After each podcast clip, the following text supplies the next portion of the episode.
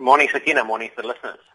Now, Mohammed, just looking at what's going on, the rand uh, seemingly recouped earlier losses against the dollar yesterday, and um, as in the report, uh, it is indicated that you know this is after U- uh, the U.S. Uh, recorded uh, you know a weak home sales. So, uh, tell us more about what's going on there. Yeah, so we saw quite a bit of volatility come through on that rand yesterday. It pushed against the dollar to an intraday weakest level around 12 rand 30 there and thereabouts. Uh, uh, then we had this weak U.S. economic data. So two sets of data from the United States. We had initial jobless claims. That's a weekly number. Uh, and that number coming in disappointing the, the, the, market's consensus. So effectively the market was expecting uh, less jobless claims. Remember, that's people claiming uh, uninsurance or job un- uh, uh, uninsurance, uh, unemployment benefits, I beg your pardon. so that number, a weak number, came through.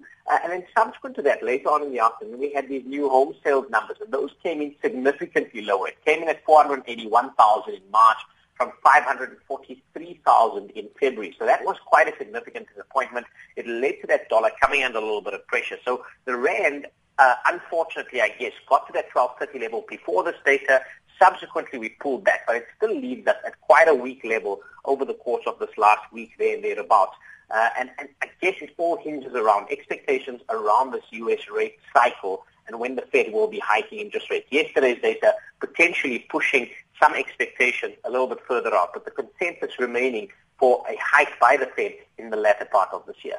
Mm. And then looking at the Nasdaq Composite, now it closed at an all-time high yesterday, Mohammed, uh, surpassing uh, the 2000 record set just before that dot-com crash.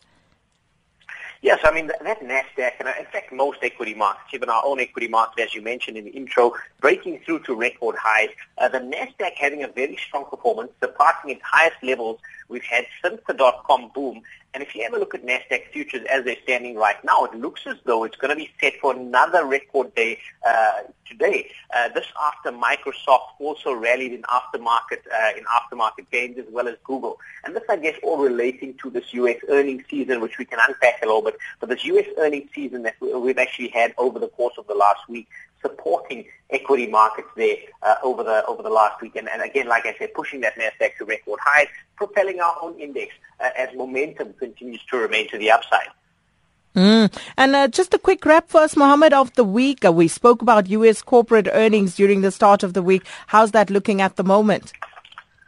So, Sakina, I must admit, I mean, I started off the week feeling a little bit more cautious, thinking that U.S. earnings were actually going to disappoint a little bit, uh, and that this would obviously culminate in some sort of pressure for equity markets. This hasn't been the case. So if we have a look at earnings over the course of the last seven days at least, we've seen broadly banks, those have continued to surprise to the upside. But then also if we look at, have a look at some of those global multinationals, we had reporting this week, we had Coca-Cola, they beat expectations. We had PepsiCo beating expectations as well.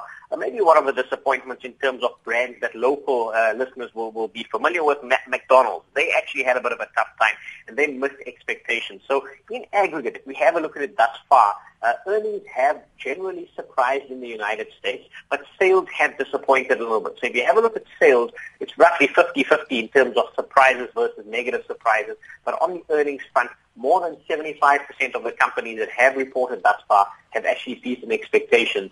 And so that has continued to propel these U.S. equity markets higher, then by extension, obviously propelling our own index higher as well.